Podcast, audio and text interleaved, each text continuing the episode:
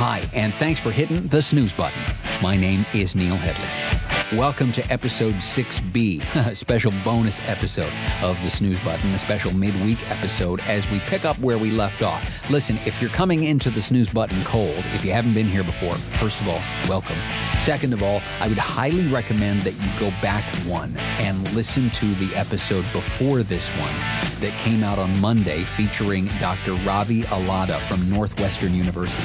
He studied 20 years worth of Major League Baseball games, thousands and thousands, and I think he said 40,000 games, and found a link between jet lag and the number of home runs that a pitcher will give up if they are being impacted by jet lag. And once you know that stat, you can't unsee it. It starts to factor into all kinds of things. So I would highly recommend going back and listening to that episode with Dr. Ravi Allada because it will put a lot of this episode's conversation into context as we talk to Dan Shulman, who does the radio games during the baseball playoffs for ESPN. So we're going to be chatting with Dan in just a second. Also, want to give you a quick heads up that you would have gotten access to the Dan interview. In fact, all 27 minutes of the Dan interview had you been one of our bedheads. Uh, that came out on Monday, and bedheads, who are premium subscribers that pay a dollar a month literally a dollar a month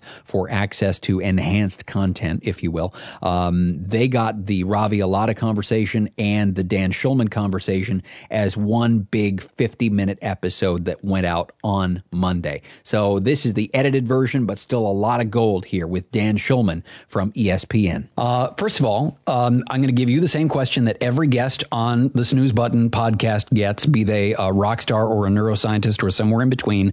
And it's a loaded question for you, given what you were up to. How did you sleep last night? Uh, well, I, I, I'm on the West Coast and I'm an East Coast guy, so it was my second night on the West Coast. So uh, I fell asleep in a in a heartbeat as I normally do. Uh, I think I was up until about 11 o'clock West Coast time, and I woke up at about five five fifteen West Coast time. So for me, that's not bad on my second night out west. My first night here, I was up at about three forty five because I was still totally on East Coast time. So you know, to get six six and a half hours on my second night out west is actually uh, not a bad deal for me. Is it ever tough when you get back to the hotel after a game? That you're just so wired because it was an exciting game, or, or have you gotten over that part of your career now? There are times when sometimes I just, you know, seven o'clock game, eight o'clock game, whatever the case may be, go straight to the room, and, and I can pretty much go right to sleep. Now, if it was a really exciting game, maybe I, you know, I do the wrong thing. I turn on the TV, I turn on the laptop, I get on my phone, I get on Twitter, whatever the case may be. And then once you do that, of course, even though you know you're going to make that, that's going to make it harder to fall asleep. If you're curious and interested, you end up doing it. But if I'm being smart, if my flight is early the next day, that's part of the equation too. Am I flying the next day? What time is the flight? So if I'm being smart, you know, I I go into the room I brush my teeth, turn off the lights, get into bed, but it doesn't always work that way. You're a guy who, I mean, I would love to have access to your frequent flyer miles because I'm sure you're all over the place all the time. Yeah.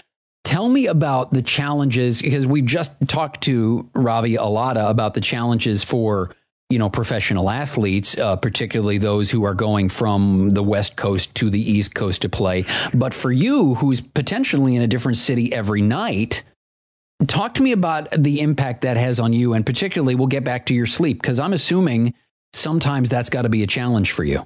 Uh, it is, and, it, and it's it's getting harder as I get older too. I think you can bounce back easier when you're younger. Like when I was in, I guess my late 30s and early 40s. For a while for ESPN, I was doing college basketball and the NBA uh, both uh, simultaneously. So this didn't happen every week, but like as an example, I could have a Thursday night game, college game um, at Syracuse and I could have a Friday night NBA game in Oklahoma City. And then I could have a Saturday college game in North Carolina. And then I could have a Sunday night NBA game in Memphis.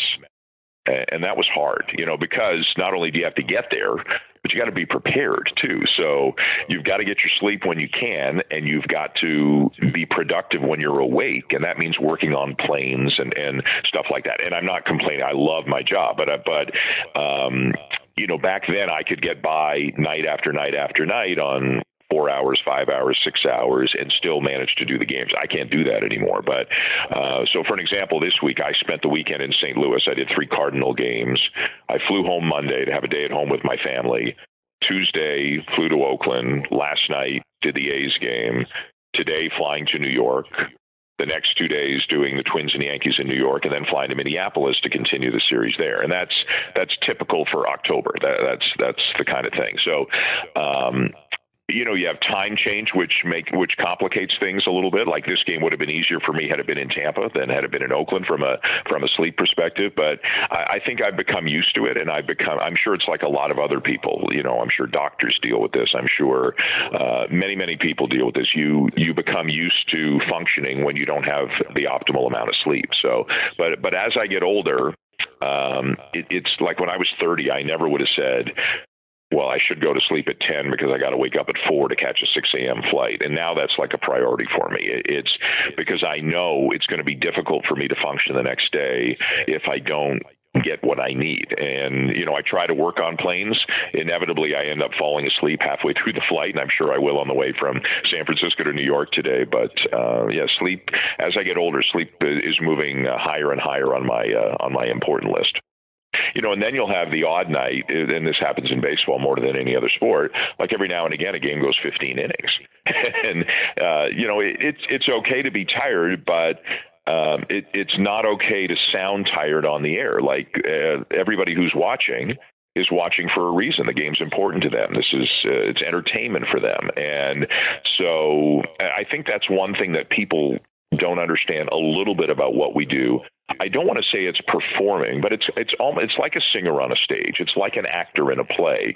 Um, you are you're being yourself, but you, have to provide a higher level of energy than you would if you and I were just sitting there watching the game or out for dinner or at a bar or something like that. So there are games, and it's it's happened a lot to me in the playoffs when there have been long games, and I, I do radio in the playoffs, and radio for me for a play-by-play guy requires um, more energy. It's just you're you're driving the bus more as a play-by-play guy on radio than you are on TV.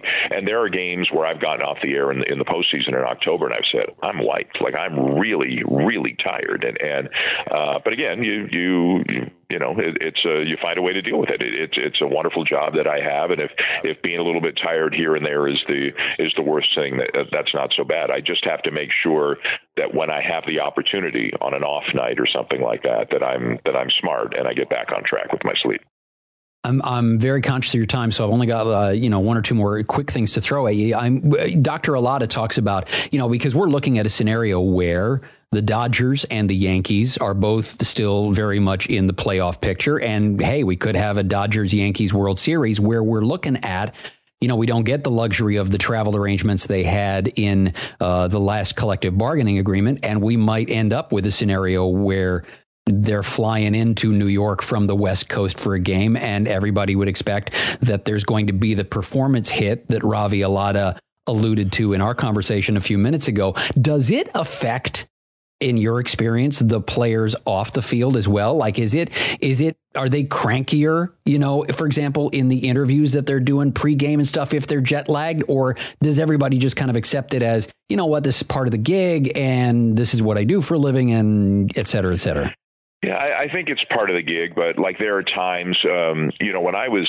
20 years ago, teams took batting practice every day. Now they don't because rest is more important. If you have a Saturday night game and a Sunday day game, you, you know, like if you're a, if you're somebody who's lucky enough to get like passes to be behind the the cage during batting practice, don't do it on a Sunday. Nobody hits on a Sunday, and that's 100% because of rest. Extra inning game, cancel batting practice. Long flight in, cancel batting practice.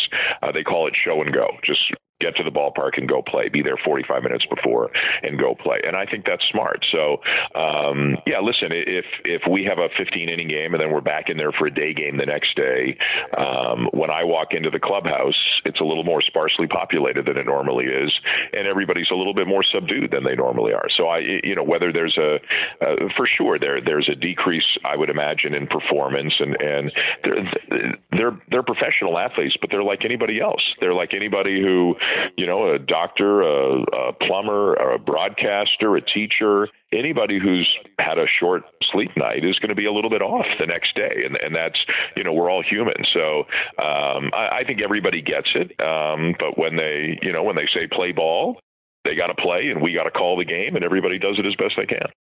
Well, and like Ravi said just a few minutes ago as well, I mean, if if you look at this Dodgers Yankees scenario, if the Yankees recognize that their Game Three starter is going to be on the East Coast, there's no point in having him at the games in Los Angeles because then he's just going to be fighting jet lag when he comes back. So I'm sure you see that all the time too, especially in the playoffs where there are players that just don't make the trip because they don't need to be there, and why add extra travel and rest issues on top of an already complicated situation. Yeah, it's interesting. You see it in the regular season when a team will send the next day starter if he's starting at home in a different time zone. They'll send him home early. They might fly him home commercially a day or two early. I don't know that I've seen it as much in the playoffs because there are times in the playoffs when crazy stuff happens, extra innings or a pitcher gets hurt. Now you got to move somebody else up and and or have him pitch in a different situation, and you run the risk of not having that guy if you don't take him. But it, it is it is very interesting, and and if we get to a, a New York Los Angeles World Series? It's a good question. I'll be uh, the games one and two would be in New York, and I would be curious to see if the game three starter, whoever that would be for the Dodgers, if he would go to New York. So, but then there would be three games in Los Angeles. So I think the Yankees would have to bring everybody uh, with them. But you know, the other question, and, and teams are looking at this differently sometimes too, is do we fly after the game?